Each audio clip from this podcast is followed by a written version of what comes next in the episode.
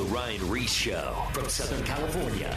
This is The Ryan Reese Show. Post your questions using at Ryan Reese on his Instagram, Twitter, or Facebook. Are you ready? All right, it's going down tonight. Saturday night, I got one of my good friends in the studio, Trevor Tyson, the man, the myth, the legend. Um, you guys might know him, probably know him from Trevor Talks, which is a podcast on all platforms. everywhere. Um, Transparent Media, which he uh, runs a social media um, company as well, which a lot of our friends work uh, with. I we work with them as well. Um, but dude, we met um, years ago. We met years ago at. I don't even remember me. Honestly, I don't even remember meeting you. I was in the, I was in the lobby, and we talked to a couple people there, and but that was you. At the W, um, the W Hotel right off of Pennsylvania Avenue Uh-huh. in DC at Together 2016. Because I mean, this was a big event. It was, It was that big, big prayer, it was that big prayer meeting, Yeah, which Nick like Hall Pulse put on Together 2016. It was Yes. uh, deemed to be the largest Jesus gathering in American history, and they like that was the first like event like thing that I got to be a part of. Right, Mm-hmm. like I wasn't speaking, I was like interning, quote unquote, Yeah. helping promote the event around the country. Um, that was the beginning of the journey for me, and the crazy thing is when we met i was going through one of the darkest seasons of my life and it seems like that would be exciting being at this event like you know over a million people are supposed to be there i was in my hotel room having panic attacks the whole time Isn't that incredible? Here it It's is, the, the biggest event ever, and people are excited. They're coming from all over the nation, all over the c- country, and there was like hundred thousand people there.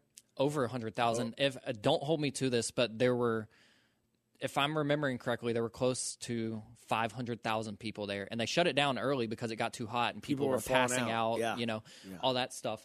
But it was still such an impactful event. It was amazing. It was phenomenal. The whole Pulse team, I'll never forget that. Like being able to work boots on the ground for years to promote that thing and being able to see it through, even though I was struggling. Yeah, I couldn't miss it. Like I was having panic attacks on the flight, panic attacks in the hotel room, couldn't eat. Like I was there for the event on the National Mall, and God gave me a blanket of anointing that day to be able to like fight through it, you Yeah. know.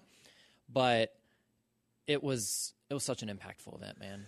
but so what's interesting is as you're saying this, and listeners are hearing it. Here you are. You're a Christian.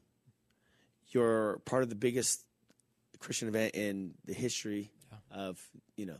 Period. Largest Jesus gathering in American history is what Yeah. it was deemed as. Yeah. Here you are, you're on staff, you're helping promote it all, but yet you're dealing with panic attacks, mm-hmm. depression, and all this stuff. And it was a very recent that I'd started struggling.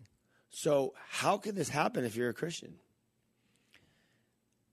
I don't know the answer to that, hmm. but what I do know is God gave me some sort of discernment through it all mm-hmm. to where, like, yeah, I've struggled with the panic attacks, I've struggled with depression, I've mm. struggled with that longing to just not be there anymore.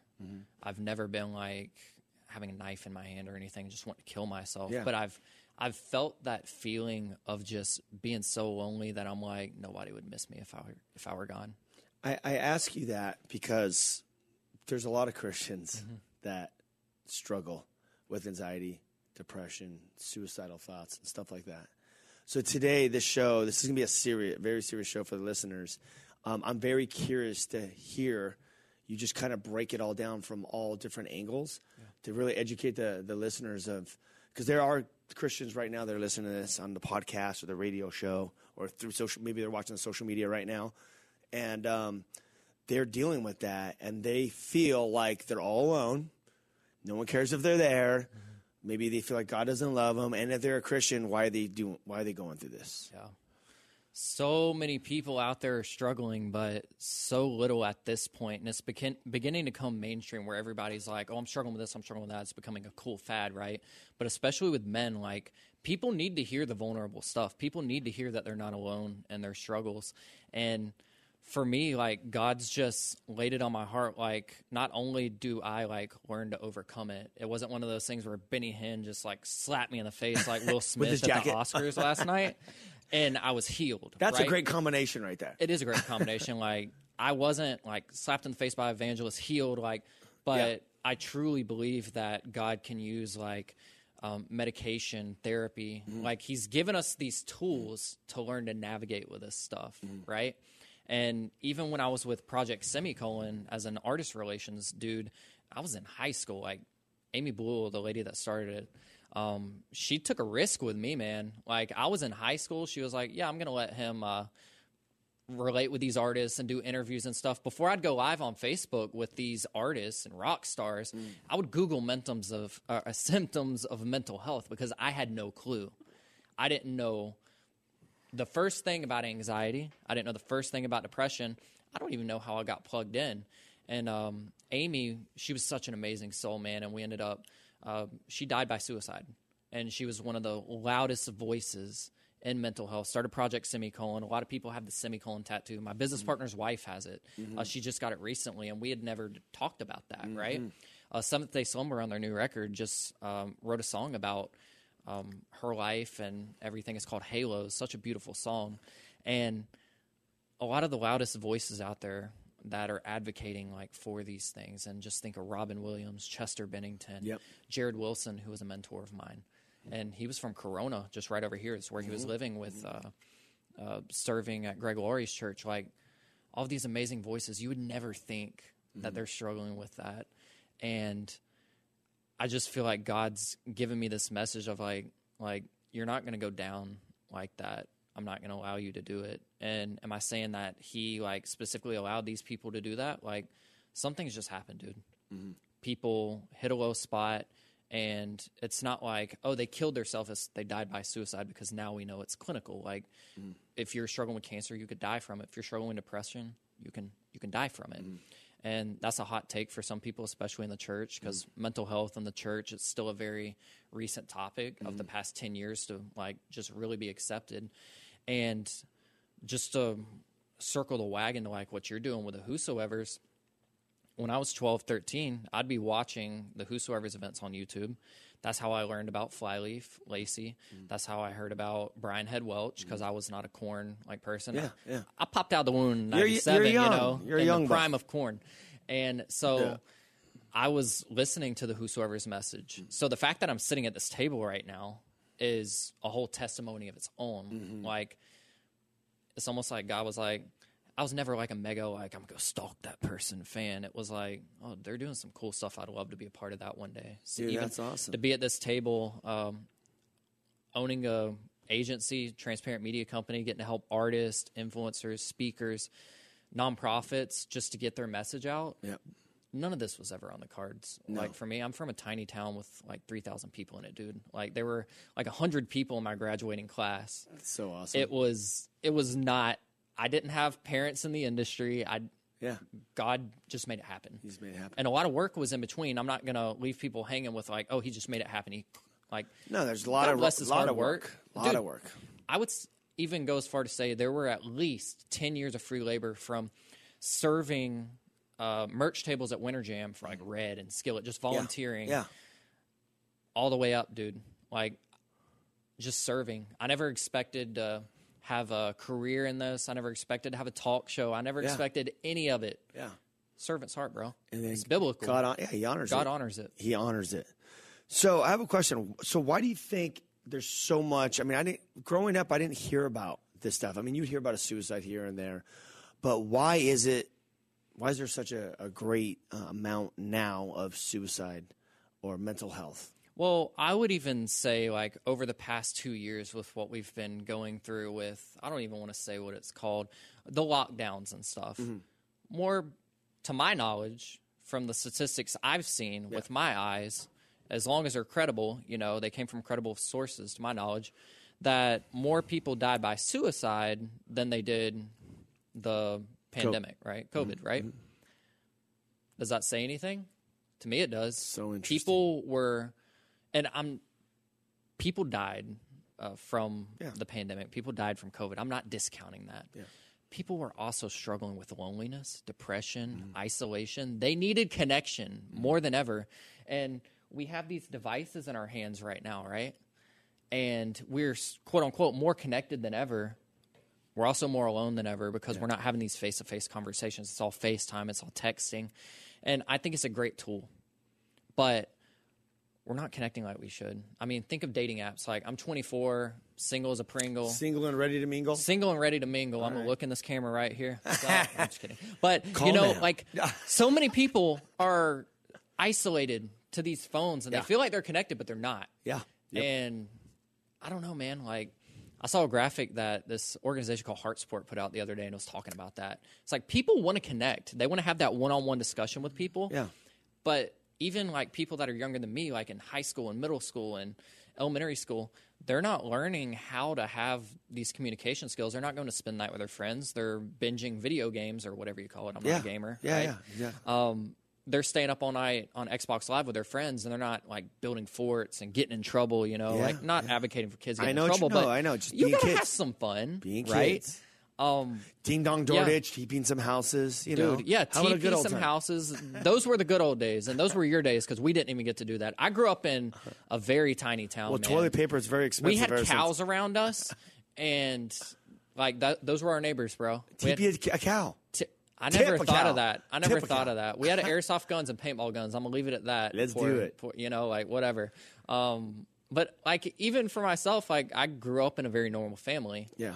It was never and my parents like they didn't really struggle with depression or anxiety or anything like Yeah. that. So it was like when I started struggling, I was traveling with Pulse and a guy Mike that worked with them called and he's like, "Hey, we want you to go speak at Shorter University um, next week. Promote the event, you know, share your story, whatever. Like, just plug together. Cool, I'll do it." So I drive from Social Circle to Birmingham because I was touring with Pulse at the time, and I met with Jay Anderson and uh, Pia Joe Reynolds there at Church of the Highlands in Birmingham. Started off so normal, and I remember getting there, we were staying with this guy, Scott Lenning, his wife Tammy. They hosted us. Um, he's with like Billy Graham Association and Scott Dawson. Super beautiful people. Normal, relaxed trip. And the next day, we go to the uh, conference. I think it was like art conference or something. And mind you, I'm still in high school. Drove to Birmingham. Never dealt with a panic attack, to my knowledge, until after therapy, which we'll get into that Yeah. Yeah. Totally. and the night of the conference, dude, I remember uh, what's that guy's name? I can't remember his name. He's a pastor. He was speaking and he was like just giving his heart out. And I remember just everything started to fade for me. My heart started pounding. That's all I could hear is my heartbeat. And people were talking to me, and I'm like telling Jay, like, dude, I don't feel good. And he's like, Are you anxious? Are you like, like, there was discernment on their part. They've Yeah. got kids and stuff. No, can't be that. Go up to the paramedic, and I was a minor, so they couldn't give me ibuprofen, Tylenol, or anything. So I'm just like walking around the outside of this building trying to throw up because I thought it'd make me feel better. Whoa. Didn't throw up. And that was a panic attack. That was a panic attack. That was the first one that I could recall. Wow. and I ended up like Jay had to drive my car with me in it back to the host house. I had to call out of that event the day of. Um, luckily, like for what are they called? Speeches like that, where they have uh, everybody gets together for a conference type thing Yeah. every week. At seminary schools, they have like people on call to like fill in for this. So I was grateful for that. Made me feel a little bit better. But I drove back home and I stayed in my bed for like a week. I, it was my senior year. My brother had like uh, my twin brother Travis had a bunch of our senior friends over because it was our senior year, and I'm in my bed. Everybody's outside having a good time, swimming, like senior Yeah. party, right? I'm in bed, can't get out For a whole week. for a whole week. Dang. And my parents are like, dude, what's up with this guy? Yeah. My dad finally was like, all right, we're going to the lake. And I ended up like being able to climb out of it slowly, but I didn't get treated for like anxiety or anything like that.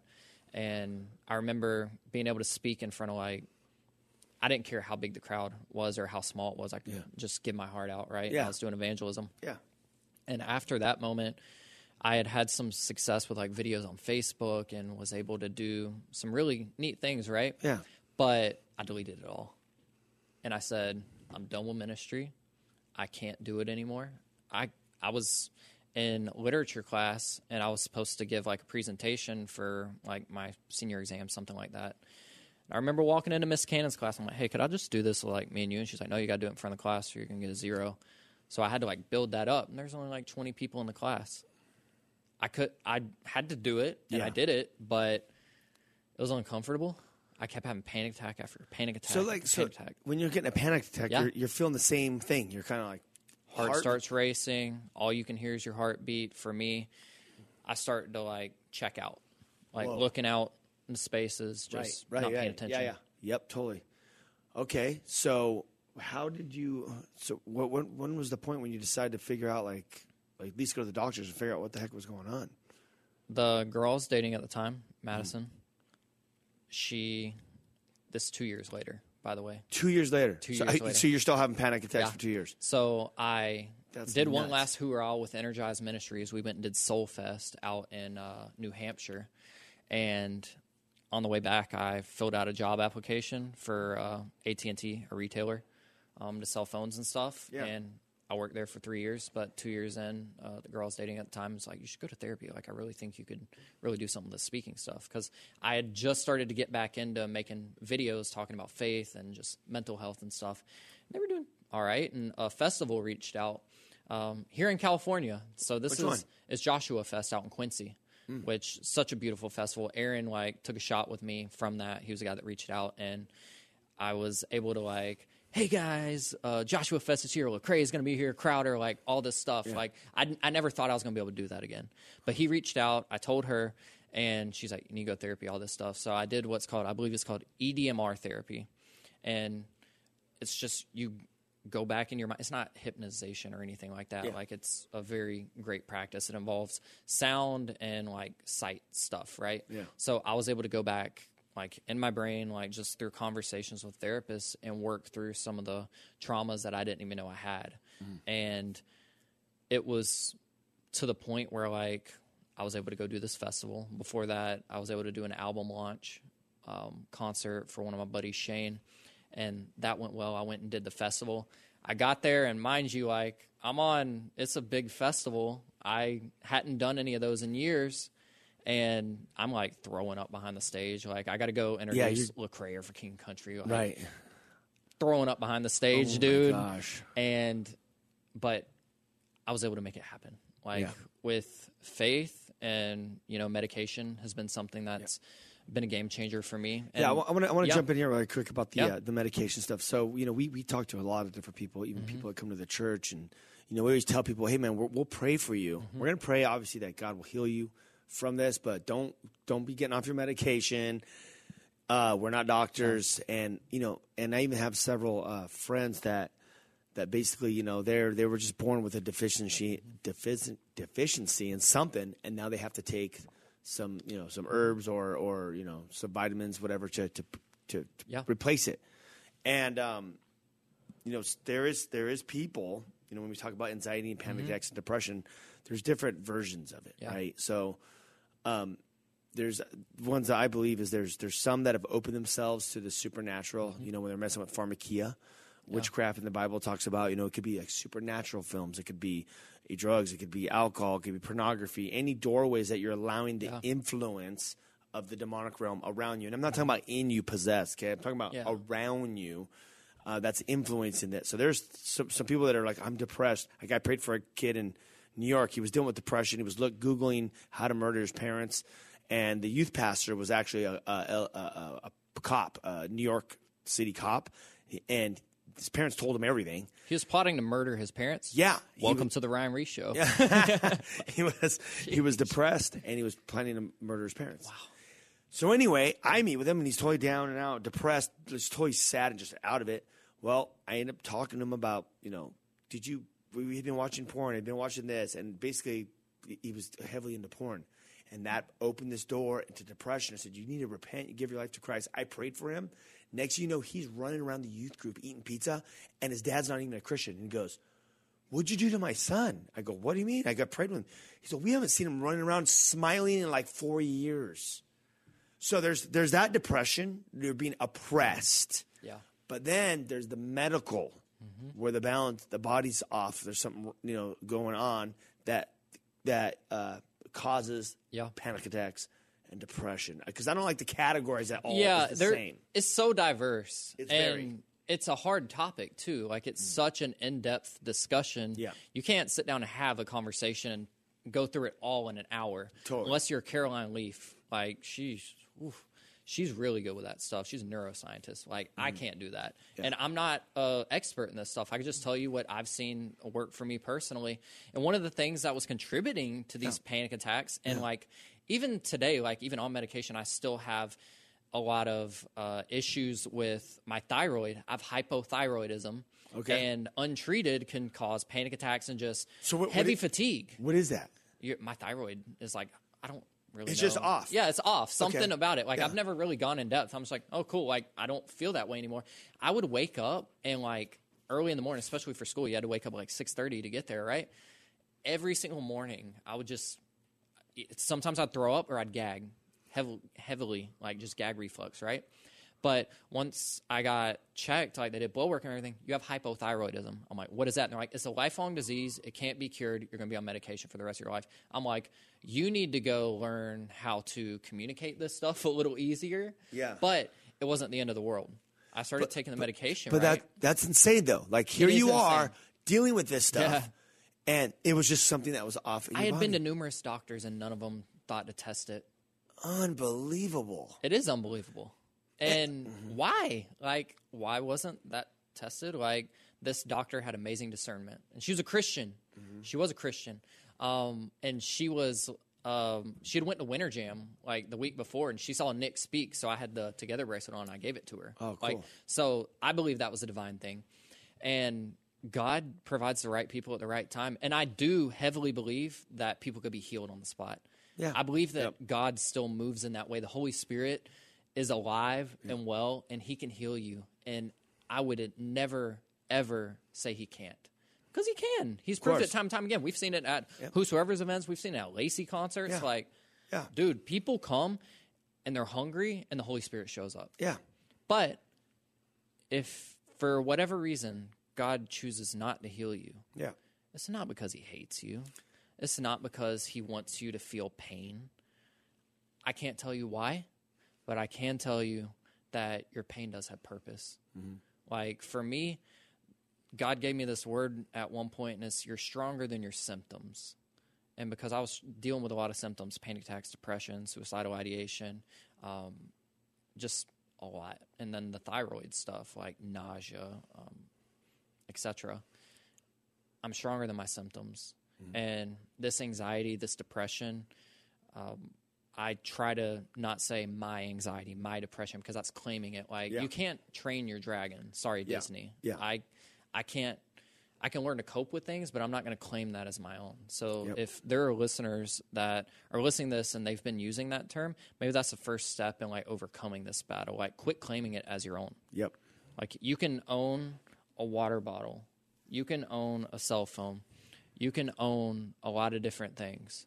You can't own anxiety. It's a symptom. It's mm. not a physical item that you can grasp. It's there, and that's a whole other can of worms to open. If you're listening to this and you like have a son or a daughter or someone in your life that's been struggling with their mental health, don't tell them to get over it be compassionate, be understanding. It's a silent killer. It's not like you got stabbed in the face and you can see that wound. Right. man. It's slowly. It's what would you suggest to the parents, or even someone that that has struggled with this stuff? That, Have that- they're going discussion. through. They don't even know. They don't even know what there's. They're having the symptoms, but they don't know if it's, you know, if Yeah. it's with the stuff that they're into, Yeah. or if it's like physical. Like, I would find someone that you really trust and have that discussion with them. Just start having conversations and don't go like blabbermouthing your business to everybody. Like, you could tell the wrong person and it blows up, right? But find like a youth pastor, a trusted person, DM, like someone, maybe you have a close friend, a parent, a pastor, whatever. Find someone you trust and have that conversation. Mm-hmm. Seek advice from people who have been through it. Shoot me a DM. Somebody will get back to you. That's D- good. DM the whosoever's. Somebody will get back to you mm-hmm. somebody wants to have that conversation. You know, as as you're saying that, you know, I was, I was telling you before we did the show that you know I had a friend that he uh, he struggled with depression, and he never got healed from it, but he's learned how to navigate through it as a believer.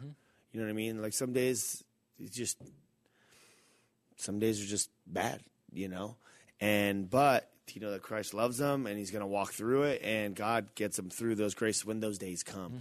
But it's not it has it's not like a daily thing Yeah. for him. God's done so much in his life, but he he deals with it, you know. like for me, traveling and even doing stuff like this causes panic attacks. So like um, the day before we started flying out for the Unbe- unbelievable film premiere and then to do this, like I just know what I can do to minimize Mm-hmm. what I'm experiencing. And even today, like if we're gonna shoot it straight, like I didn't have like throw up panic attacks or mm-hmm. anything, but I felt uneasy, but mm-hmm. I knew that God was gonna move. I knew that God is in control. And I also remind myself that I'm not in danger. Like Ryan isn't gonna Will Smith me in this episode. um yeah. that's yeah. not- like, because that, all you know that stuff could come into play. All that stuff can come into play and it's it's just like you know what this is something that i may have to live with for the rest of my life Mm. let's try to get it under control let's find ways around just running away i remember meeting my friends chelsea and nick in downtown atlanta um, when they got engaged to go eat at this place called ruth's chris steakhouse and all i remember Oh, I know. Oh, bro, that. I went was there once. Bomb. It was so good, and all I remember is like the steak was really buttery, and I knew I probably shouldn't be like partaking in something that buttery because like the things I struggle Oh. with. I know my dietary stuff, right? I ended up just slapping my Amex on the table and walking out. I was having such like I was in the bathroom trying like you know sorry listeners I, I get nitty gritty, but they were like, yeah, like they understood because uh, Nick lived with me for a season at my house, um, and so like this stuff was taking over my life for a certain period, and you know what? That mindset shift, like that, I had to personally have. Mm. Was one of the strongest things that God used to help me overcome these things, and I overcome them daily. I, like I said, didn't get slapped in the face by Benny Hinn. I think I used a Will Smith analogy because that's pretty recent, but mm. Benny Hinn, you know, like signs, miracles, wonders. I believe them. I believe they happen. But there for a while I was bitter with God. Why am I struggling with this? But then I remembered Oh, a time yeah. where I prayed. I was like, God, my story is boring. Like listening to you talk to Javon, I'm like, man, I got to follow this. you oh, know, Oh gosh. and That was like it's a, such a rad story, but not everybody's going to have those stories. And I remember being in high school, Like like, one percent. yeah, like my story's not good enough, God, and you know, listeners are going to be like, dude, I could relate with that. Like, I'm not good enough to share my story. your but story is more relatable than yeah. there you go. Way Like, more. Way more for the common folk, right? Like, Yeah, well, for- I, yeah. I've never been a drug dealer or anything like that. I'm from Social Circle, Georgia, man. Like, yee yee. Like, I grew up on the Dukes of Hazzard, dude. Like, you go. This is it's all within the past, like, I would say ten years that I've learned to like overcome these things. And it's like A B testing. Like we talk about running ads for clients all the time. Like you A B test things. Sometimes they work, sometimes they don't. Don't get discouraged. You might get a therapist that's just not good for you. You might talk to someone that has bad advice. Don't get discouraged from that. Like just know not everyone's perfect. Your pastor's not perfect. And you see the rise and fall of pastors, like as of recently, like the whole Hillsong thing going down. And I believe that Hillsong, like as a church, like the people in it, that they're so good, they're so loved, and that the Lord has an anointing there. But even like one thing that would be interesting to dissect is like all of these pastors and influencers of the faith are dropping like flies to sexual immortality, right?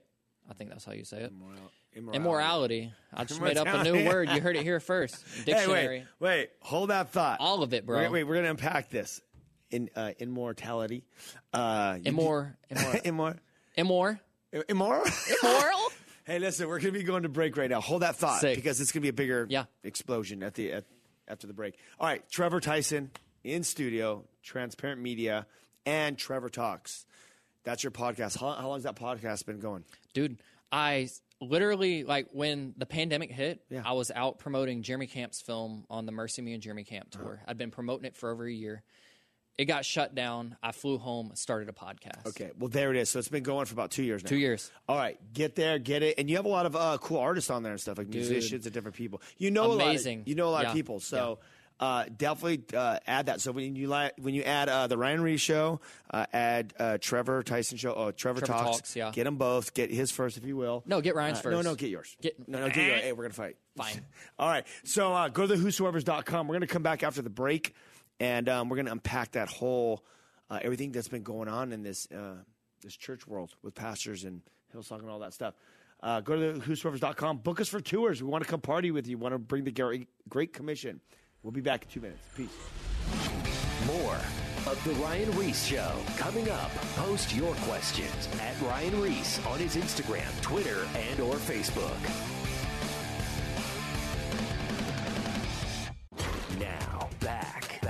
To The Ryan Reese Show. So, we're back on the air. Are you ready to party? I am ready to party, and Let's I hope go. everybody else is too. Well, this show's been intense so far about just uh, depression and, and anxiety, panic attacks, all these different things. You know, All of 'em. I, I haven't been able to to relate to these things growing up. You know, but then as time has been going on, you're hearing more about it. I'm talking to a lot of people, and it's an important issue to be talking about. Um, right before the break, we were we were getting into uh, we were talking about you know with pastors falling right now to uh, sexual immorality. So go ahead and expand on that. So my thought, like when I first saw the news about like Brian Houston, Carl Lentz, and even like other people that have fallen to it, and I'm not saying their names to call it out. I'm st- I want to start a discussion, right? This is a bigger topic than just like, oh, he or she slept with this person. They're in leadership. The first thing is we're putting these celebrity pastors on way too big of a pedestal. Mm-hmm. We're like, oh, they're they're Jesus to so many people, right? And they're normal people just like us and mental health goes into it okay you're not happy with something you've chased all this fame were you in it for the right reasons there's so many big discussions that go around about it but cancel culture in general like will we ever hear brian houston give a message again he just resigned from hillsong are we going to hear from carl lentz again are we going to hear from x y and z again mm-hmm. as christians we say come as you are then we put these pastors on a Jesus like pedestal mm-hmm. and give them all this money, give them all this fame. And I'm not saying there's uh, anything wrong with getting book royalties and stuff. I'm for it, mm-hmm. very much so. Like, take it and win it, buddy. Yeah. But there has to be a line, right? Like, okay, this pastor isn't Jesus, and I'm not standing up for what they did at mm-hmm. all. But are we going to cancel these people? Like, cancel culture, in my opinion, is especially within the church, is terrible come as you are, but then, oh, what example are we setting for people? Like, we're going to cancel this pastor, but you know what? You were selling drugs, you were doing this, God can redeem you, but oh, you were leading millions of people to Christ a year, and oh, you slept with this lady, and you had this moment, and I'm not sticking up for them. You know, cheating is wrong, mm-hmm. like sleeping outside of marriage, all this stuff, like morally for the position that you have yourself in, and this high and mighty, mm. uh, godlike figure that you try to be for some, mm-hmm. you fell. Mm-hmm. And are we as church culture or Christians, believers, are we going to write them off and never want to talk to them, see their face again, make fun of them for the rest of their life, cancel them on social media, uh, deplatform them, or are we going to allow God to move through the position that they're in? Yeah, they open up a can of worms and they gotta they like you gotta lay in it, bro. Like you gotta work through it. Yeah. But are we going to allow them to do that? What I what I think is when I see these things, because obviously I'm watching the same. We're friends, so we, we see the same stuff, and we've had uh, discussions as yeah. well with different things. I think that what it comes down to is, well, I know what it comes down to is, is repentance, true repentance. You know, when you look at these different guys doing their thing, um, are they truly repented, or are they like, oh, I messed up, I got caught, and they'll just continue through, and there's no like verbal sign of repentance or anything. You can't just like pop back up on social media and act like nothing Yeah. ever happened, or you know, and it, and and what we believe, or not what we believe, but here at, at Calvary Chapel, the process is um, if some if something happens like that with somebody, they clearly there, has to be a true repentance, but then they have to get restored, and as they get restored and rebuild up, then they get then you can bring them back in. You know, we've There's I've- accountability. yeah, there's a. It's it's like you either know that they want it or not. That's the bottom line. Mm-hmm. Like if they if they truly are repentant and they know they blew it, then it's like then you work with them, you rebuild them, build them because you don't want them to just go to the wayside. I mean, everyone makes mistakes. I mean, look at the Bible; it's like full of people making mistakes all the way through. It's a it's a story of grace, you know. But we got to love people, and for me, I just watch.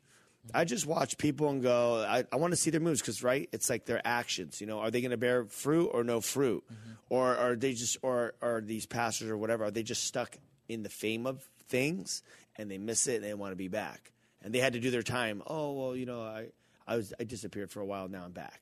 Yeah. But it's more like it all comes down to the heart issue. You know, it's Yeah, it's- and there's a right way to And we're not back. supposed to write yeah. them off. There's a right way to come back and there's a wrong way to come back. In the past year, we've seen both, right? Yeah. People dropping like, I was wrong, Mm-hmm. and I pray that one day you can forgive me, and they just start doing business as usual. Like, I did like Carl Lentz's uh, his his post. yeah, uh, he was like, he took like, obviously he took responsibility for what he did, Mm-hmm. but he also was like committed to restoring the family, like whole nine yards. Like that was awesome. Yeah, I don't I don't know him. I don't Yeah. know his character or anything, but like the post, he owned it, Mm-hmm. and he's like, I was I was coming from a dry place because he clearly got up in the hype and Mm-hmm. Yeah. not he got away from the word Yeah. and the relationship with God. He got caught up in the hype, and that's what, what will take you out. But again, I don't know him. I'm not vouching for anybody, Yeah. but he uh from his social post, he owned. A, Yeah, a- and so did it's John gonna be Chris. interesting to see Like, who. John Crist. I don't know who that is. He's Oh, a oh comedian. yeah, the like, comedian. he owned it, bro. And He he, was like, I went through this process and like this is something that I've gotten to speak with him about, like not on the show uh, or anything, but like in my eyes, and I don't see him behind closed doors, but I feel like God like has restored that man He and I it. believe he's exactly where he's supposed to be. Like to a certain extent, like in my head, I'm like, I think he should have been in the clubs all along. Like, where better So to is be that a where he's at now? Yeah, That's he's like, now? well, he's selling out theaters again. Like, so he's escaped cancel culture, like from Christianity. Because if Uh-huh. yeah. it were to be any other comedian or any other like celebrity, like um, Oprah, somebody like that's not like a Christian Yeah. influencer, like oh they cheated on their wife, it's gone the next day. But a Christian, on the other hand, Mm. so I understand like Christians are like come as you are, but they can also be some of the most judgmental mm. people. And I want to challenge listeners like if you're struggling with that spirit of just being so judgmental with no compassion, mm. think about things that you have done that you don't want anybody to know about because I have my fair share of those. Yeah. In my life, I've struggled with pornography, I've struggled with lying, cursing, like there the list is a 100 miles long. Mm-hmm. Yeah. And if some of that stuff got out, man, I'd be devastated, but I'd also be like, you know what? It happened. These are things that I've done in my life. And you know what? I pray that you can forgive me. But at the end of the day, like, if God still calls me to do something through that, he'll find a way to make it happen. Mm-hmm. Like, cancel culture in general, like, is dumb to me too, because it's like, if you're not paying the bills, you can't cancel somebody. Like you can't mm. just stop their show. Like what you going to come in the Ryan Reese show and just halt production? Like mm-hmm. no, like people are going to still doing what they do. And I don't know, man. I think there needs to be a lot more grace in this culture, especially when it comes to people slipping and falling. If they own it, they move forward from it. Mm-hmm. Forgive them, love them, treat them just like you would. What if it was your son? What if it was your daughter? What if it was your cousin? What if it was your best friend? What if it mm-hmm. was you? Yeah, yeah. No, it's true. It's it's definitely true, and we can't put people on pedestals, and we can't drive people to suicide. Yeah. Because that's another thing that can happen. Yep. you can drive somebody to suicide. I mean, if you think about it, crushing somebody on social media, you think they're not going to see it, is bullying, Yeah. is cyberbullying. It's illegal. Yeah. We're actually in a, in, living in an interesting time now where you could type the most cr- Hateful. things. rancid, hateful, filthy stuff, and and eh, people are reading it. Yeah. You know what I mean? It's It's hard not to. It's yeah, there. Yeah, it's right there in front of your face, and that you know people may say what sticks and stones won't break my bones, but you know Words will never hurt me. And I'm sitting here reading comments like, no, I don't want to hear that. And just think like, a lot of these musicians are being super vulnerable in their lyrics. Let's use Chester Bennington, for example. Mm. His lyrics were so vulnerable. And I don't know if he ever read his comments or anything, but imagine someone in that headspace. Like, obviously, he died by suicide, like from depression and stuff. But imagine someone that has all the fame and the money in the world and they're still suicidal and they read that one comment and that's what send, sends them over the edge. Mm-hmm. Like just stop. Like community everyone in general if you hear this stop being rude. Let's be kind to people. Like love one another. Like mm-hmm. treat others as you want to be treated. You can go into the most basic sunday school principles and even like worldly principles like just be kind you know like be a good person. Love people. For me i want to love god and love people mm-hmm. I want to be a filthy fisherman, right? God's going to use the most broken people for the most beautiful things. I mean, biblically, people had like cheated on their wives, had uh, kids out of wedlock, like all of these things. Yet we use them for sermon examples, and then we use can't them- use them in our in our normal you life. remind me of Saul or Paul, and like okay, so he had a transformation. Why can't he? Yeah. Like, yeah, he slipped and fell, but like, Yeah. what, dude, it's so. You know, I, I- love to tell people, you know, when they're when they're in this situation or they're looking at someone, I'm like, dude, King David, you know, that's like the favorite story because like he was a warrior, like he took people's lives, you know. He, you know, King Saul killed his hundred, uh, his, his thousands, and King David killed his hundred thousands, right? Yeah. Then he took one of his general's wives to bed when, when he was out fighting. and that's all that's documented. Imagine Yeah, I- exactly, other things. exactly. Was, it was either me and you or me and Javon were talking about this earlier. It was like, imagine like Just that one story was doc- Just that the one. Yeah, Yeah. You, you okay? I'm glad you said that because it's not like you just woke up one day and you're like, I'm to hook up with my general's wife. Yeah. There's a progression. It's just like someone that uh, a pastor, if you want, that gets into pornography. It's not. It's not one day and he's like, woo, watching all, watching all this. Yeah, exactly. It started. Yeah. With, it- it's a progression. Yeah. And people fall into that temptation all the time, man. Like I can't sit here and say like I'm never to struggle with that again. Yeah. Yeah. Nobody can. Like when you say never, you're opening yourself up for it too. Like Yeah. I pray that I never, but I'm human as well. So I pray to God that I never struggle with that temptation again. But you know what? I'm also human, and I'll give myself grace and I'll move forward from it. You you never know because life brings a lot of twists and turns, ups and Mm-hmm. ups and downs, and you could end up in a situation where, you know, you you're gonna get tempted by Satan Mm-hmm. to go back, and you might slip up. I mean, I've talked to people that have slipped up, and you know, just from people from church I'm at, or, Yeah. I'm not in a good place right now. I'm like, bro, you just got to come back. Like, there's some twists and turns that got you off track, but God loves you. Come back, and and we have to have that grace. I, I was just talking to someone the other day, and they were talking about how they were. Uh, oh, one of my friends, Louis, he was talking about how he's witnessing to people, and he, you know, got them in a church. They gave their life to Christ, read the book, the whole thing, and then now they're back. You know, like into all kinds of weird stuff. And I'm like, bro, what I've learned about evangelism and just ministry, like it's messy. The Jesus ministry is messy. People are going to be coming in and out, and then sooner or later, God just it, the Holy Spirit just gets them, and they're just they're just done. But they're it's it's a messy ministry, you know, and it's until people. I mean, even me, I tried to give my life to God so many times, and it just never stuck.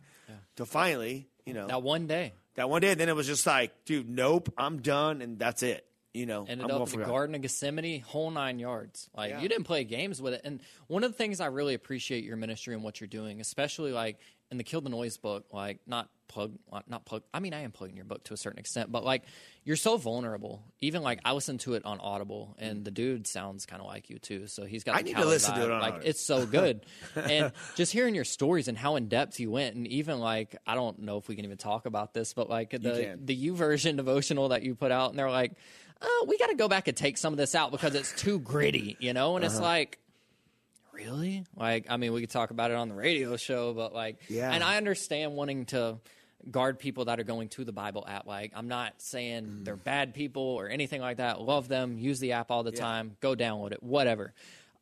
But there are some things that church culture is just like, eh, like, let's tone that one down a little Yeah. bit. But when you really get down into vulnerability, when you really get down into the nitty gritty parts of life and the things that people go through on a daily basis, pornography, drug addiction, people, Oh, like the stuff that people actually relate to. yeah, somebody right now listening to this show, whether it's 10 years from now, if you're listening to this right now and you were lighting a blunt, stop what you're doing right now and listen to the rest of the show. Yeah. Like, people, like, if you're listening to this on the toilet, God bless you. I pray that whatever you had for dinner last night, smooth sailing. But mm. I'm so glad that you're, they're listening to this right now mm. because God can use, and He does use shows like this all the time. Mm-hmm. When I started mine, it was in my bedroom, and I still to this day, like people hound me all the time. Even people on your team are like, "You gotta like do something else." Like I tried making a room in my house to a studio, and it felt inauthentic for me. Like I like having my bed in the back. Like I'll accidentally wear a matching plaid shirt to match my pillows. Like I, just Yeah. it's, It's cool whatever, like that, bro. yeah. Like I when it becomes a job, I don't want to do it. Like, Yeah. but when it's just me having a conversation and being able to relate with people, like you brought up earlier, like a lot of the guests that I've had on are like people I dreamed of having conversations Mm-hmm. about, like growing up. And it wasn't like a, oh, I just want to be this person. It was like, dang, they're doing crazy things. Like one day, I hope I can have a show like them and be able to interview people. Mm-hmm. And ironically, a few weeks ago, we put out an interview. It was me and Lacey from Flyleaf, or mm-hmm. formerly Flyleaf, co hosted an episode with Korey from Skillet Oh yeah, How'd go? and it's like I used to like watch Skillet is one of the huge reasons Trevor Talks exists. Got it. And because Skillet Podcast was the first podcast I ever heard of, it would just uh. come out and it was like a video thing. So they, they just did it for my tour. yeah, it was just a Top tour off. vlog. They called it Skillet Podcast, but that was like the first podcast I'd ever heard of. That's amazing. And I've always been a like a huge Apple geek, so like podcasts. It started with an iPod, like it was just podcast. And I was like, man, I want to do radio, I want to do this, I want to do that. But like, you know what? It's hard to get into this, right? So I put my money where my mouth was and got the artwork built, got the equipment. Like my best friend Steven Stanley um, edited the first few episodes, made the intro and outro for it. My first interview was with Sherry Rigby, and like dude, it's it's been crazy. And all that to say, like I've said it numerous times on this show, I'm from a tiny town. Nowhere on the cards where like having a conversation that can impact thousands of people with Michael W. Smith, the Skillet crew, mm-hmm. Lacey, you, like and it's not name dropping, it's just like think about it Yeah. tiny town. I had hundred people in my graduating class. I was always a loudmouth, like uh, doing the morning announcements, like hosting the pep rallies. Like Yeah. people are like, "How do you like handle a like crowd that's just not into it?" It's like, dude, I started doing high school pep rallies at a school where nobody had any energy. I had to get out there. How we doing tonight? And crickets, and I'm like, well, you know what? Yeah. I'm here. I'm gonna do it, and God just helped me through it. Yep. And Perfect. If someone's listening to this and they're like, "Man, I want to start a podcast. I want to do radio. I want to do this. I want to do that." Start serving. Yep. Start serving from the ground up. Pick up trash somewhere.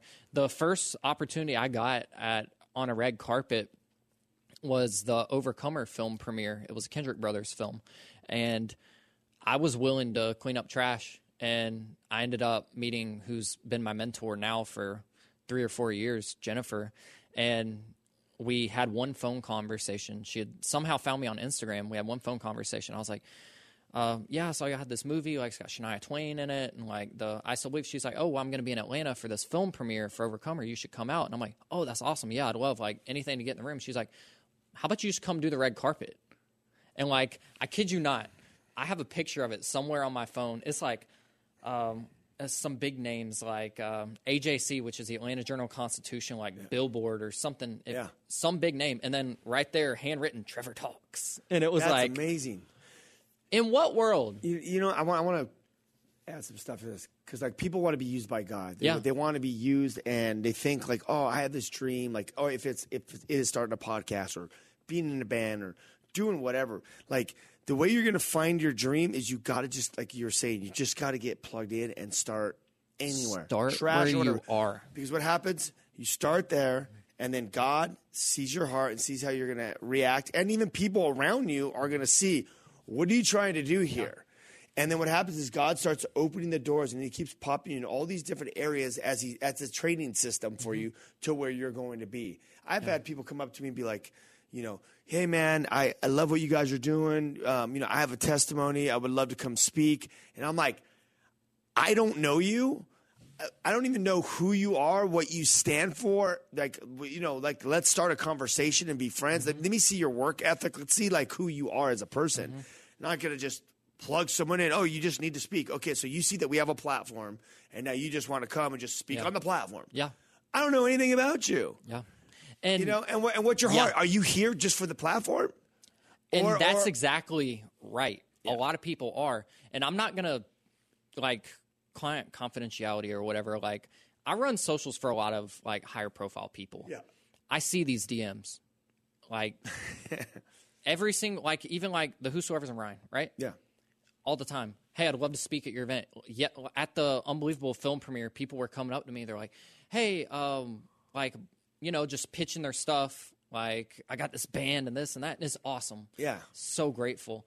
But when you come up to someone like with intentions, and you could tell the difference. Like, you know when people genuinely just want to have a conversation, and you know when people have ulterior motives, right? Mm.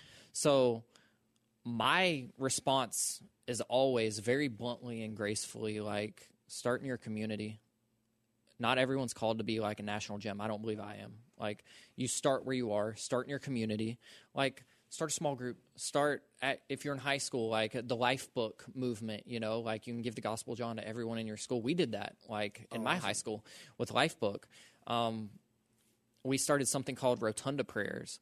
Um, me and some friends, and like after they graduated, I took it over, and we had like at one point like in a school with maybe 400 people in it, we would like have the rotunda so full that people had to wait until we were done every single morning at 7:50 a.m. It's amazing. and uh, we started that at our school and it's one of those things where like i genuinely just wanted to care for people and love on people but after i went through like the mental health stuff and still go through it god's given me a certain heart for that and after seeing people that became near and dear and close to me die by suicide and even mentors that got close to me and were influencing me and like Jarrid Wilson, for example, like Anthem of Hope, I think is amazing, amazing, amazing thing. Like I still run a um, Facebook group for like Anthem of Hope that I helped Jarrid with, and his legacy like lives on to this day. Like through me, through everyone that's been impacted by like Anthem of Hope. That message is still valid.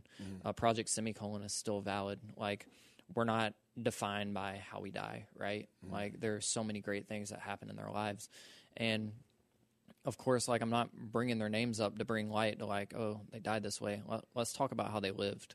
Mm. Let's talk about how they loved. Let's talk about how they cared about people. And for me, like when I wake up in the morning, it's not like, oh, how am I going to get another hundred thousand people to listen to my show? Yeah. It's not at all. Like I have no clue. Like I just genuinely wake up and I'm like, I have the opportunity to help spread positive messages. I'm very picky about the clients, people that we take on. Me and my business partner Brian, like I from the get go with transparent media, like I'm a I strive to be transparent. I want our clients to be transparent. I personally just want to be vulnerable and love on people. And that's the whole message. Like you want to help people turn a message into a movement, but how can we make an impact in this world, whether it's through music, whether it's through ministry, whether it's through a radio show? Like, Or how wherever, can we yeah. love on people? Yep. And for everyone listening that's like from a small town, or maybe you feel lost in a big city, Yep. there's so many outlets that you can use right now. Like, think about social media. Like, how many people can you reach, even if you only have 10 people that are following you, right? You can reach one person, and that could be the thing that saves their life. Absolutely. Yeah. No, it's true, and it's about it's about the one. You know, like you can't get caught up in the number game. You know, like And I've you- done that. Yeah, It's, it's Like, dreadful. yeah, you get caught up in the number game. Like God's not using me unless there's thousands of people. It's not. It's not about that. Again, God sees your heart, and everyone that's in front of thousands of people did not start in front of thousands of people. You know, I've talked about it many times on the shows. Like when we first started the Whosoever's movement, um, before we did the music festivals, me and Sonny were going to like we ended up like in a school classroom. It was like after school here in Chino, and it was like twenty kids or fifteen kids or something. And then I spoke at rehab, and there was like a few, a few people, and I just kept being faithful to be to be used where I was at, and that's where I was at, and I was just showing up to these things, and then I was telling my Chris, I go, I told my wife Chris, I go, I was speaking like almost every night of the week because I just had, I just knew if I spoke and told my story and invited people to Christ, they were getting saved, yeah. and it didn't matter. Never in my mind was it like I didn't think I'm. For me, I never thought like, oh, I need. I'm kind of a big deal. I need to be in front of thousands of people. That was never even a thought. Mm-hmm. My thought was like, if I could just tell one person, it didn't matter who it was, and that's still the mentality. You know, I, I've, I've told you before. The coolest things is to be with a couple people and have a conversation. And you see the lights turn on, or like one person. That's better than than doing the shotgun effect. I call it to the crowds. Snipers one on one on one, where one or two you're having you have to be engaged to have a conversation and let God work. But the shotgun blast is you're just you're giving the gospel, you're shooting it out to the crowd, and you're seeing who responds. Yeah. But the most exciting to me is to have that one-on-one conversation and see it when they get turned on and like it's just the, the Holy Spirit turns on in their in their mind and you see it click. Yeah. And they're like, Jesus, okay, yeah, Jesus is the Son of God. And you pray for them, they get filled with the Spirit, and they're like, something happened, you know, I felt like peace. And you're like, Yep, you got it. And that's what it's about. Yeah. So be used where you're at. It's not about numbers. Here's here's here's Trevor from a, a town with three thousand people. Yeah. Something So like Jesus said he went from town to town and village to village. So he lived in a village. dude, I straight up lived in a village, and dude, even in that small town, like I was a hustler, dude. Like when it came to doing events and stuff. That's amazing. When I was 14, I did like a, an event. We had like 300 people come out, like promoting events. And that's like a big was deal. 16, yeah. Yeah. And Oh, I yeah. had, um, we did like a Road to Together tour, like for Together 2016. I had like Jimmy Gravity from Passion come out, and like the finances and everything. Like I didn't ask for a cent. Uh-huh. Like I straight up was working at Chick Fil A and paid for it. Dude, that's so. And that was in my town. So if anybody hears this, start where you are. Start Literally. Start where just you do are. it. All right, we're gonna wrap it up. No, that was encouraging. That's encouraging for people might think, oh well, this is all I got. I'm from a small town. I got nothing. Here you are working You've at Chick Fil A, so. Yeah. making things happen. Yeah. You know, it all comes down to passion and drive. Yeah. And you get that passion and drive when you're connected to the power from the Holy Spirit and God is speaking to you and He opens doors. Mm-hmm. Because the more doors He opens, the more of the connection you have to Him, you get excited and you keep going and it keeps building. It's like a snowball effect. And that's what I've I've witnessed as well, man. I love you, dude. Thanks for being on. Go to uh, the whosoevers.com, click uh, tune into us, and go to Trevor Talks. Yeah. My brother. Thanks for having me, man. Love you.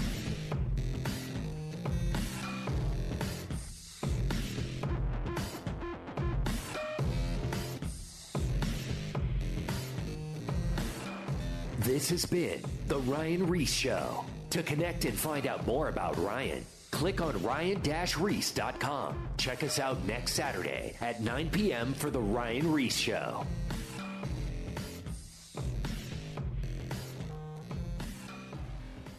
Have you ever attempted to read the entire Bible? Did you do it, or did you only make it part way? I'm John Stange, and I host a podcast that will make it possible for you to make it through the entire Bible, one chapter at a time. I've been hosting the Chapter a Day audio Bible podcast since 2015, and every single day of the week, I read one chapter of Scripture, then follow that up with a time of prayer. And if you're looking for daily insights and inspiration directly from God's Word, I hope you'll give the Chapter a Day audio Bible a listen. You can find it at lifeaudio.com or on your favorite podcasting app.